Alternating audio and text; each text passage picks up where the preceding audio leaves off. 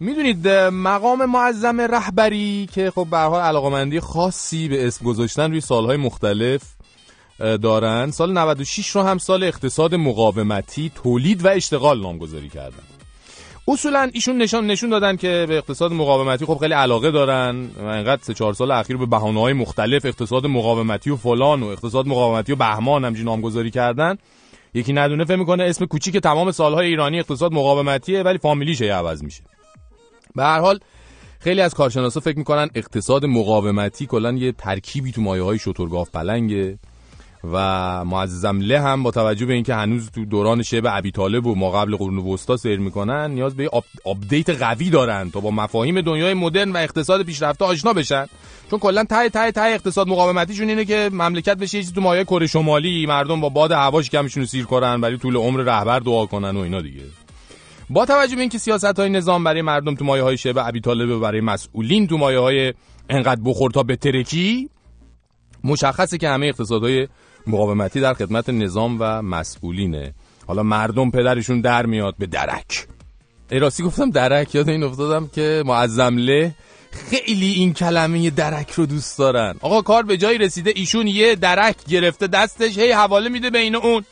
مثلا همین اسفند گذشته ایشون یه درک تازه رو کردن تو بیاناتشون شما اکتفا کن به سله با پروردگار بذار همه دنیا قطع کنن به قول خودشون منزوی کنن دور به درک انزوای اونا چه ضرری به ما میزن بله یا تو اون اوج تحریما که ایشون داشتن برای غرب شاخوشونه میکشیدن یه بار اومدن گفتن چشممون به دست دشمن نباشه که کی این تحریم رو بر میداره کی فلان نقطه رو موافقت می‌کنه. به درک نگاه کنیم ببینیم خودمون چه کار می‌توانیم بکنیم. بله. البته این حرفا مال قبل از نرمش قهرمانانه بود و معظمله اون موقع هنوز به جای سفتش نرسیده بود. نرم بود و مثل اوس محمود فکر می‌کرد تحریما کاغذپاره بیش نیستن و اینا. ولی بعد که دیدن کار داره به جای باریک می‌کشه اول یه چرخش مؤمنانه کردن بعد یه جهش مشفقانه زدن تنگش و در نهایت با اون چرخش قهرمانانه نشون دادن که هیچکی مثل ایشون نمی‌تونه به چرخه یا مثلا بعد از انتخابات 92 ایشون یه درک دیگه هم حواله دادن که می‌تونیم الان بشنویمش. اخیرا شنیدم که از شورای امنیت ملی آمریکا کسی گفته که ما این انتخابات ایران قبول نداریم. خب به درک که قبول نداریم. خلاصه به درک های معظم له خیلی معروفن.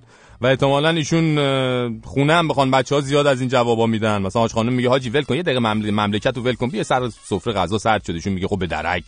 یا آقا مشتبه میگه بابا بابا من اگه بعد شما رهبر نشم میرم خودمو می‌کشم ها آقا میگه خب به درک.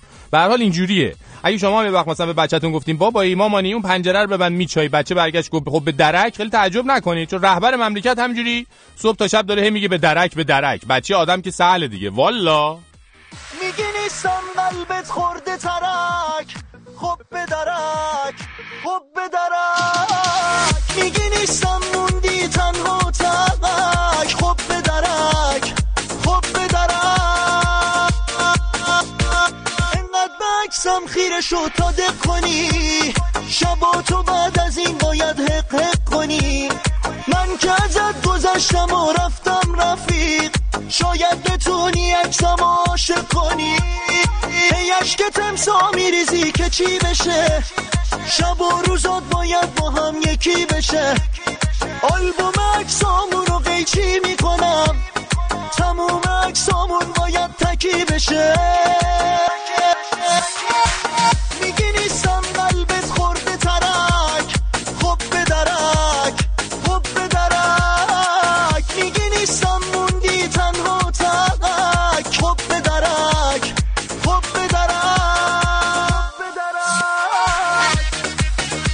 آقای علی عبدالمالکی هم اعصاب نداره ها. خیلی بی اعصاب خونده اینو.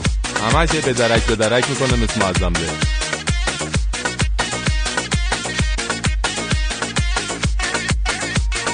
انقدر بکسم خیره شد تا دق کنی. شبا تو بعد از این باید حق حق کنی. من که ازت گذشتم